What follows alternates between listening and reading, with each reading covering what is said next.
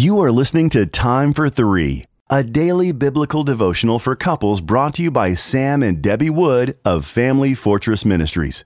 You can purchase a printed copy of Time for Three at FamilyFortress.org. January 24th, without a word.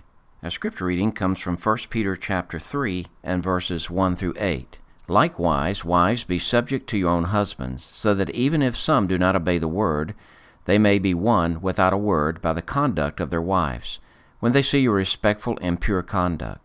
Do not let your adorning be external, the braiding of hair and putting on of gold jewelry, or the clothing you wear, but let your adorning be the hidden person of the heart with the imperishable beauty of a gentle and quiet spirit, which in God's sight is very precious. For this is how the holy women who hoped in God used to adorn themselves, by submitting to their own husbands as Sarah obeyed Abraham, calling him Lord. And you are her children, if you do good, and do not fear anything that is frightening. Likewise, husbands, live with your wives in an understanding way, showing honor to the woman as a weaker vessel, since they are heirs with you of the grace of life, so that your prayers may not be hindered. Finally, all of you have unity of mind, sympathy, brotherly love, a tender heart, and a humble mind.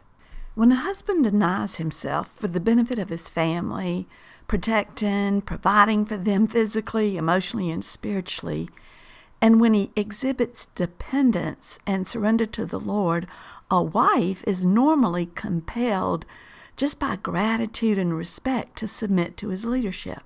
However, I've found submission is still difficult because a wife is voluntarily choosing to be vulnerable to the mistakes of an imperfect human being.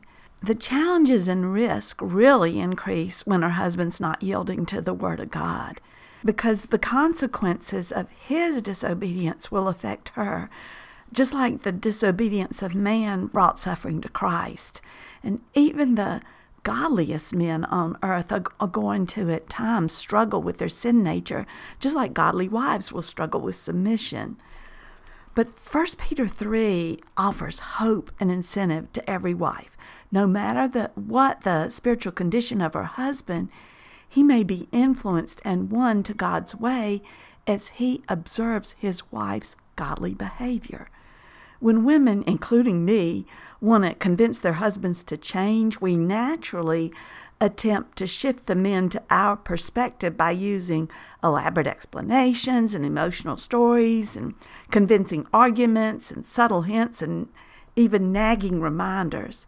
And although an effective helper should, without pressure, resistance, or repetition, lovingly express her perspective, the Bible explains her husband will be influenced more by her attitude than her words.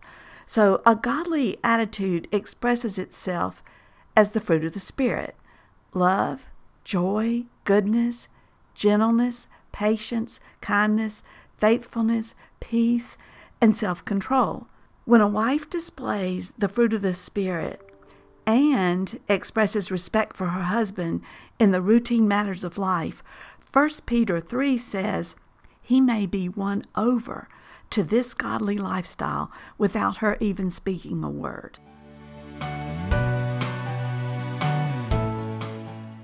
If you are blessed by these daily podcast devotions, please consider joining our ministry team by making a donation of $2 per month on our ministry website at familyfortress.org or on our ministry app.